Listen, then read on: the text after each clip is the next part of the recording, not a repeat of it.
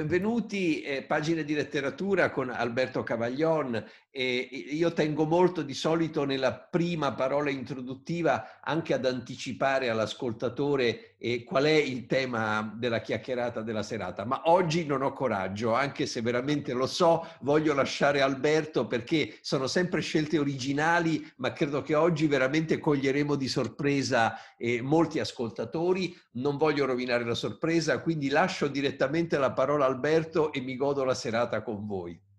Va bene, stasera facciamo una scelta effettivamente un po' stravagante, ma puntiamo su un classico, un classico del passato, un classico di letture dell'adolescenza, ma in realtà un libro molto serio per adulti e anche per persone che seguono i temi che ci stanno a cuore. Parleremo stasera di Ivanhoe di Walter Scott, primo grande romanzo storico dell'Europa, pubblicato nel milleottocentodiciannove, pochi anni dopo il crollo dell'impero dell'età napoleonica, fondamentale testo, romanzo storico su cui praticamente tutta la letteratura dell'Ottocento si è ispirata, da Balzac a Hugo a Dumas. In Italia, come vedremo, Manzoni deve moltissimo a Walter Scott e in particolare deve moltissimo a questo Eh, imponente libro a, fondo, a sfondo storico che ha condizionato, è stato la, diciamo il capostipite da un lato del romanzo storico, appunto, dall'altro della grande letteratura popolare dell'Ottocento. Da questo libro particolarmente, ma da tutta l'opera di Walter Scott, nasce eh, anche in Italia quella lunghissima genealogia di romanzi e di testi popolari che uscivano in appendice ai grandi quotidiani e ispiravano e tenevano compagnia alla, a, a diversi strati della società italiana, un po' come in tempi, eh, come poi diventerà nel ventesimo secolo la televisione oggi, le grandi serie televisive erano una grande compagnia eh, per la, eh, la società europea dell'Ottocento. Eh, il libro, il libro che ebbe uno straordinario Eh, successo di pubblico immediatamente eh, al suo apparire, eh, affronta per la prima volta in chiave quasi, potremmo dire, romantica o, o inizio romanticismo, il grande tema della società medievale. L'illuminismo aveva distrutto l'immagine del Medioevo, ne aveva dato un'immagine cupa, di grandi superstizioni, di oscurità, un'età caratterizzata dal male, Dalla, dalle nebbie, dal buio della irrazionalità. eh, Walter Scott per la prima volta ci ambienta nella Inghilterra eh, del milletrecento e del millequattrocento questa grande storia romantica e praticamente una doppia storia d'amore e di cappa e di spada, di duelli, Di, di scontri di, bar, di bande armate. Soprattutto ricostruisce quel periodo che in Inghilterra ha preceduto la, la pace, ma era alla fine del grande contrasto tra i sassoni e i normanni, e l'ultimo capitolo di una grande guerra fratricida nella, nella società inglese. Tutto è, eh, ruota intorno a una sfida, a una lotta di amori contrastati e di grandi, e di grandi duelli, tutto raccontato con una grande precisione, con, con eh, il pathos di un grande scrittore che per circa quattrocento pagine ci accompagna dentro questa saga storica di grandissimo impegno. È una lettura oggi passata naturalmente di moda, non si adotta eh, di più, no, più non viene letta nelle famiglie, no, non è questa una lettura che un padre suggerisce ai figli eh, in età adolescenziale, ma chi come me è nato negli anni cinquanta e la collana di Mursia, che raccoglieva in buone traduzioni e anche ben curate, con buone note, i romanzi di Walter Scott e insieme tutta la saga di Salgari o di Verne, eh, sa che era, era stata ancora per gli anni sessanta una Una grande, eh, un grande sollievo, un grande passatempo, un grande, eh, un grande conforto, eh, così come era stato per molte famiglie ebraiche che hanno vissuto nella clandestinità. Tutto il grande romanzo ottocentesco è stato, per chi è vissuto sotto l'occupazione tedesca eh, in Italia, non essendoci la televisione, si poteva sentire la Radio Londra, ma soprattutto si leggevano eh, i romanzi di Walter Scott e più ancora i Miserabili di eh, Victor Hugo. In, nella mia famiglia si tramanda questa tradizione che i miei nonni hanno letto due volte nel venti mesi di clandestinità tutti i Miserabili e tutto Walter eh, Scott. Perché è importante? Perché stasera voglio parlare di Ivanhoe, perché eh, in questo romanzo Walter Scott presenta con grande lucidità e con grande, direi, lungimiranza eh, l'affacciarsi della questione ebraica eh, attraverso due personaggi, un padre e una figlia, che sono raccontati solo apparentemente secondo gli stereotipi antichi, medievali, pre-illuministici, quindi negativi, solo in parte. In realtà, soprattutto per la seconda figura, la figlia Rebecca, cioè Isacco, il padre, e eh, Rebecca, che è la vera protagonista del libro ed è la prima grande, eh, come dire, musa eh, ebrea di una lunga tradizione della letteratura eh, otto-novecentesca, eh, che è popolata di figure femminili, Eh, non sempre così positivamente connotate come la Rebecca eh, di Ivanhoe. Eh, in realtà eh, il suo amore è, per Ivanhoe è contrastato, perché di Ivanhoe è innamorato Rovena, è innamorata Rovena, e sarà lieto fine sentimentale, non è a favore di Rebecca, ma Rebecca, che salva Ivanhoe,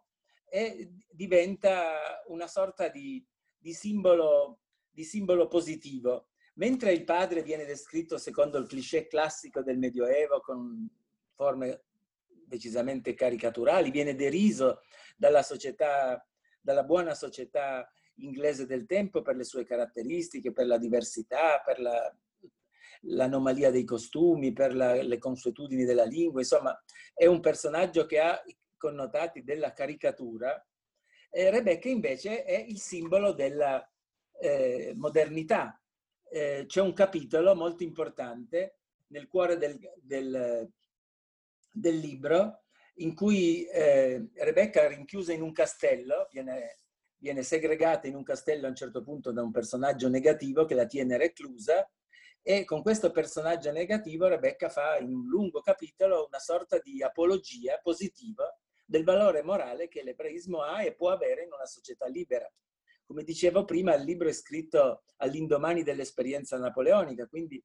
il vento e l'albero della libertà era ancora ben presente nella memoria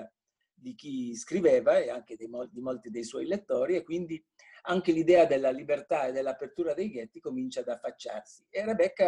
pronuncia un, un, una sorta di di apologia dell'ebraismo, dei valori morali, smontando uno per uno i pregiudizi diffusi ancora nel Settecento e nel primissimo, nel primissimo Ottocento. Io non, so, non ho mai studiato, parlo stasera come lettore appassionato di Walter Scott, come un lettore comune, non ho mai studiato la fortuna di Walter Scott nella letteratura europea dell'Ottocento. L'unica cosa che ricordo, per aver, essermene occupata tanti anni fa, è la vera e propria devozione che verso i libri di Walter Scott ha avuto nel, rom nel, nel romanzo d'appendice e nella letteratura popolare italiana, in una figura, una scrittrice eh, di grande successo in Italia, di grande fortuna, che era Carolina Invernizio, che scrive un, un lungo romanzo d'appendice che si intitola L'orfana del ghetto, dove di nuovo una figura femminile si ispira chiaramente al modello della Rebecca di Walter Scott. Però non... Eh, ci sono buoni studi sulla fortuna di Walter Scott nella letteratura popolare, nel romanzo storico, ma rileggendoli in questi giorni estivi a Ivanhoe non ho potuto, proprio, soffermandomi soprattutto su quel capitolo in cui Rebecca al suo carceriere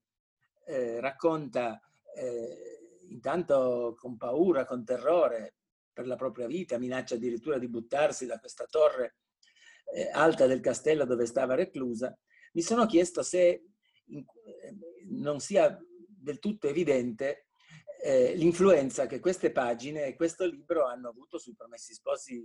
di Manzoni, perché Rebecca fa in questo, in questo romanzo, svolge in questo romanzo la parte che fa Lucia, e il cattivo che la tiene prigioniera ha molta, molta somiglianza con l'Innominato. Quasi il tentativo di conversione che Rebecca esercita sul suo carceriere non produce una notte tempestosa del dubbio, come in Manzoni accade con l'Innominato, ma certamente molto si avvicina. E si capisce bene come proprio il rapporto tra storia morale, tra storia e religione, abbia in questo libro una, una grandissima influenza. Eh, naturalmente il libro è appassionante perché c'è la storia d'amore, soprattutto la contrastata storia d'amore, la speranza di un matrimonio impossibile. Rebecca è perfettamente consapevole che il suo amore, oltre che per le oggettive difficoltà, non potrà mai essere eh, coronato da successo, perché era impensabile un matrimonio tra un ebreo e un, e un grande condottiero come Ivanhoe, però eh, il sentimento c'era e, e l'amore fa da sfondo a una grande storia di guerre, di battaglie, di duelli. Ci sono pagine e pagine dedicate a questi combattimenti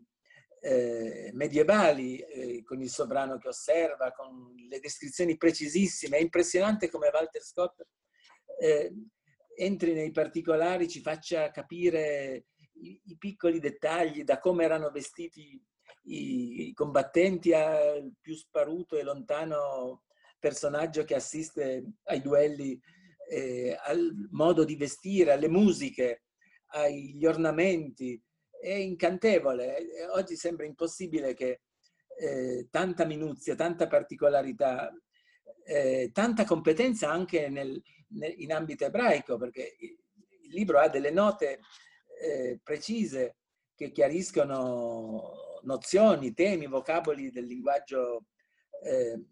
delle, della lingua dell'ebraismo, proverbi che dimostrano una conoscenza non superficiale del mondo ebraico e in generale naturalmente del, dell'Inghilterra di Re Giovanni, il famoso re detto senza terra, e poi de,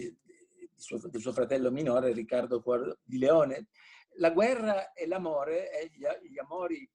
e, e i grandi duelli sono eh, il grande nutrimento di questo, di questo libro, che ha un andamento certo oggi lento e impensabile. Pensavo, ripensavo leggendolo come potrebbe essere in qualche modo utilizzato in una classe scolastica con i tempi di attenzione eh, di oggi, e capisco che sia, sia molto difficile, però antologizzando forse delle parti, le descrizioni delle, delle battaglie e i dialoghi tra i personaggi, eh, si riuscirebbe a capire la competenza, la profondità di questo storico che non scriveva niente senza appoggiarsi a documenti, a testi, a, a nozioni filosofiche, a nozioni culturali di storia del Medioevo. È un romanzo che lascia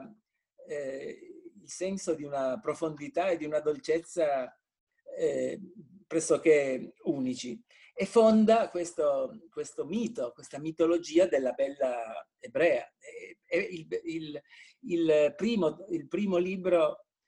eh, su cui si costruisce un'immagine simbolica che avrà una fortuna eh, straordinaria, cioè la figura femminile della donna ebrea che prevaricherà di gran lunga la figura dell'uomo, che spesso, come il padre di Rebecca, viene raffigurato in termini caricaturali. Avviene una sorta di capovolgimento nella femminilità eh, che è tipico di tutta la letteratura europea dell'Otto-Novecento quando si è occupata di temi ebraici. È un, veramente un topos eh, anche estetico, perché la bruttezza del padre, che è una specie di Rigoletto brutto, deforme, eh, eh, che si veste in modo Eh, disordinato, che è molto attaccato al denaro, che eh, difende questa figlia, come in fondo Rigoletto difende la figlia nel melodramma. C'è un, c'è anche, si capisce presto leggendo, l'osmosi che presto si verificherà tra romanzo popolare e melodramma, e melodramma musicale, o la migliore librettistica dell'Ottocento, attingerà a piene mani non solo a Ivanhoe, ma a tutti i romanzi storici dell'Ottocento. Però c'è questa immagine quasi eh, stilnovistica, angelicata, del bello che nasce dal brutto, dell'emarginato che genera l'emancipata, e la bellezza della figlia della, della bruttezza è forse il veicolo che apre gli scenari della, della modernità. Eh, si passa da Rebecca di Walter Scott alle grandi muse novecentesche, di cui in queste chiacchierate già ci siamo un po' occupati, parlando di Dora Marcus di, di Montale, o delle donne eh, dei romanzi di Savinio, della Grecia di Salonicole, eh, che sono, sono sempre ispirate a questa idea che è un po' strana, no? Un po' stereotipata anche questa, che la femminilità, la donna sia simbolo di positività e di modernità e l'uomo sia simbolo di negatività. Non a caso, non a caso molta tradizione antisemita, molta, lettera, molta letteratura antisemita europea di fine Ottocento su questo rapporto tra ebraismo e, e, e, e mondo circostante e verrà presto comparata con la, la differenza che c'è tra la maschilità e la femminilità, e l'ebreo viene spesso comparato eh, a simboli di tipo femminile. È molto interessante perché molta tipologia, molti armamentari del lessico, anche poi dell'antisemitismo, da, dalla letteratura traggono spesso ispirazione. Penso in Italia a uno scrittore come Papini, che negli anni trenta userà gli stessi stereotipi senza arrivare naturalmente ai vertici, alla fantasia creativa, e al pathos e alla capacità di situare avvenimenti e storie, eh, storie nel, nel passato. E dunque eh, questo è la mia, eh, il mio consiglio. È rispuntato questo testo riordinando eh, vecchi scaffali eh, ingialli, di libri ingialliti, e sono anche testimonianze di una di un'età molto lontana. Sarebbe molto interessante, eh, una delle ricerche che mi sarebbe sempre piaciuta fare è, è racconta, cercare di raccontare nel Novecento eh, quali sono stati per gli ebrei in Italia i grandi libri dell'adolescenza che hanno contribuito a fondare l'identità ebraica. Eh, Ivanhoe è sicuramente il, il capostipite, e molto più in là nel tempo verranno in Italia due grandi classici su cui sarebbe bello magari in una delle prossime chiacchierate ritornare, perché hanno veramente questo fecondato e illuminato e ispirato tanti autori novecenteschi, che sono da un lato Cuore di De Amicis e dall'altra Pinocchio di Collodi, che sono i maestri capostipiti dell'Italia, quella che è stata chiamata l'Italia bambina. E il tema da affrontare, sarebbe bello farlo in una ricerca apposita, sarebbe vedere l'Italia ebraica bambina, su quali classici della letteratura dell'infanzia e dell'adolescenza si è formata. Ricordo che per esempio il fratello di Dante Lattes scrisse addirittura un Cuore di Israele, cioè una versione ebraica del Cuore di De Amicis, per dare la dimensione della fortuna che eh, questa letteratura eh, che ha, di grande popolarità, ha esercitato eh, nella infanzia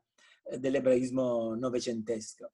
Questo è un po' il quadro, è un invito, è una lettura che, che secondo me potrebbe spalancare finestre di spettacolarità. È un libro teatrale, sembra di assistere ai duelli d'amore, ai duelli di armi e di cappe di spade, di spada comodamente adagiati nelle nostre, nelle nostre poltrone, abituati a altre cappe, altre spade, altre cose televisive che vediamo, ma è un momento di pausa ed è soprattutto un grande,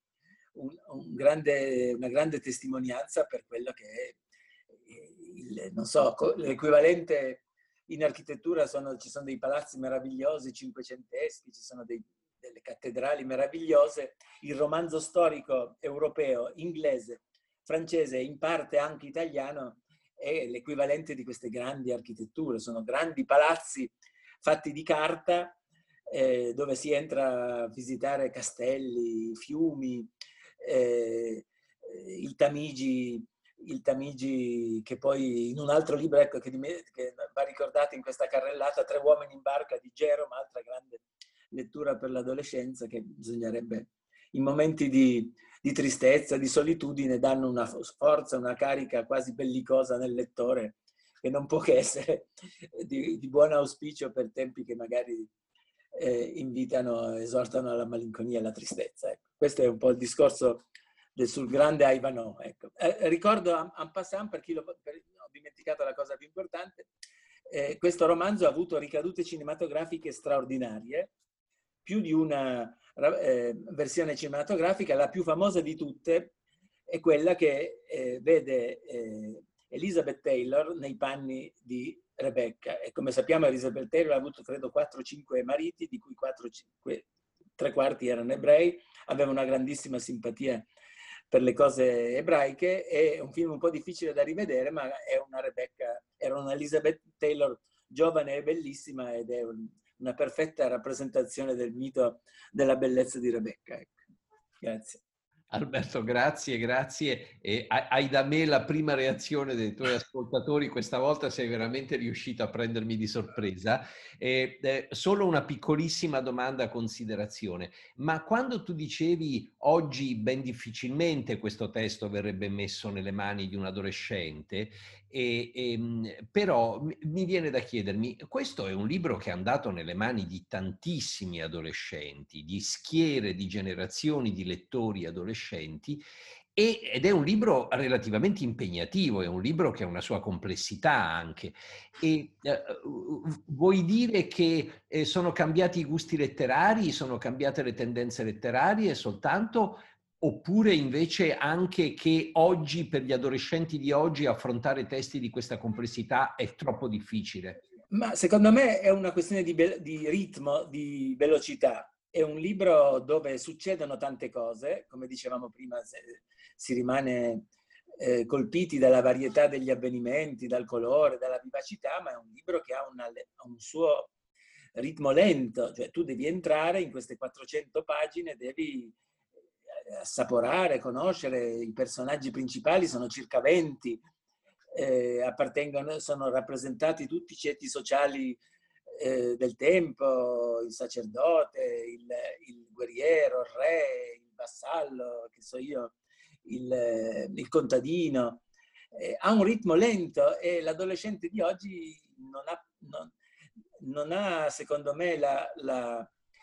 più la forma mentis ri, di, di immergersi in una, in una narrazione di ampie... di ampie dimensioni, dove il ritmo, le onde sono onde molto, molto lunghe.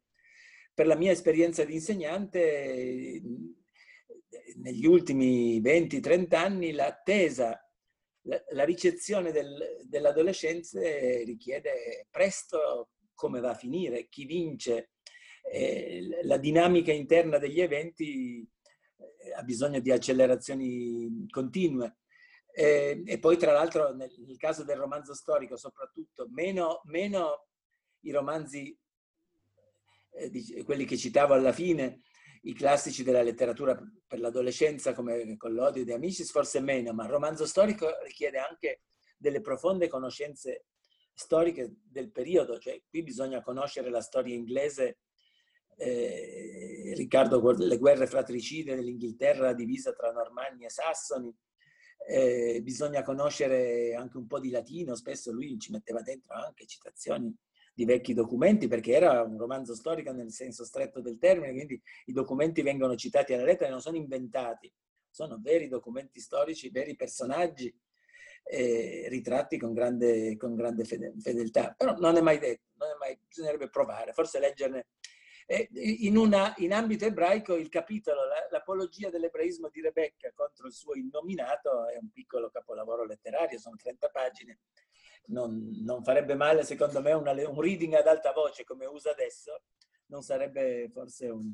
una cattiva impresa, ecco. Chiaro, chiaro. Grazie, grazie per questo suggerimento, grazie a tutti gli ascoltatori per essere stati con noi, grazie Alberto di averci donato un poco del suo tempo, appuntamento a tutti per i prossimi incontri. Grazie Alberto, buona serata. E... Grazie, grazie a voi. Sono Guido Vitale, un giornalista, il direttore della redazione giornalistica dell'Unione delle Comunità Ebraiche Italiane e del giornale dell'ebraismo italiano Pagine Ebraiche.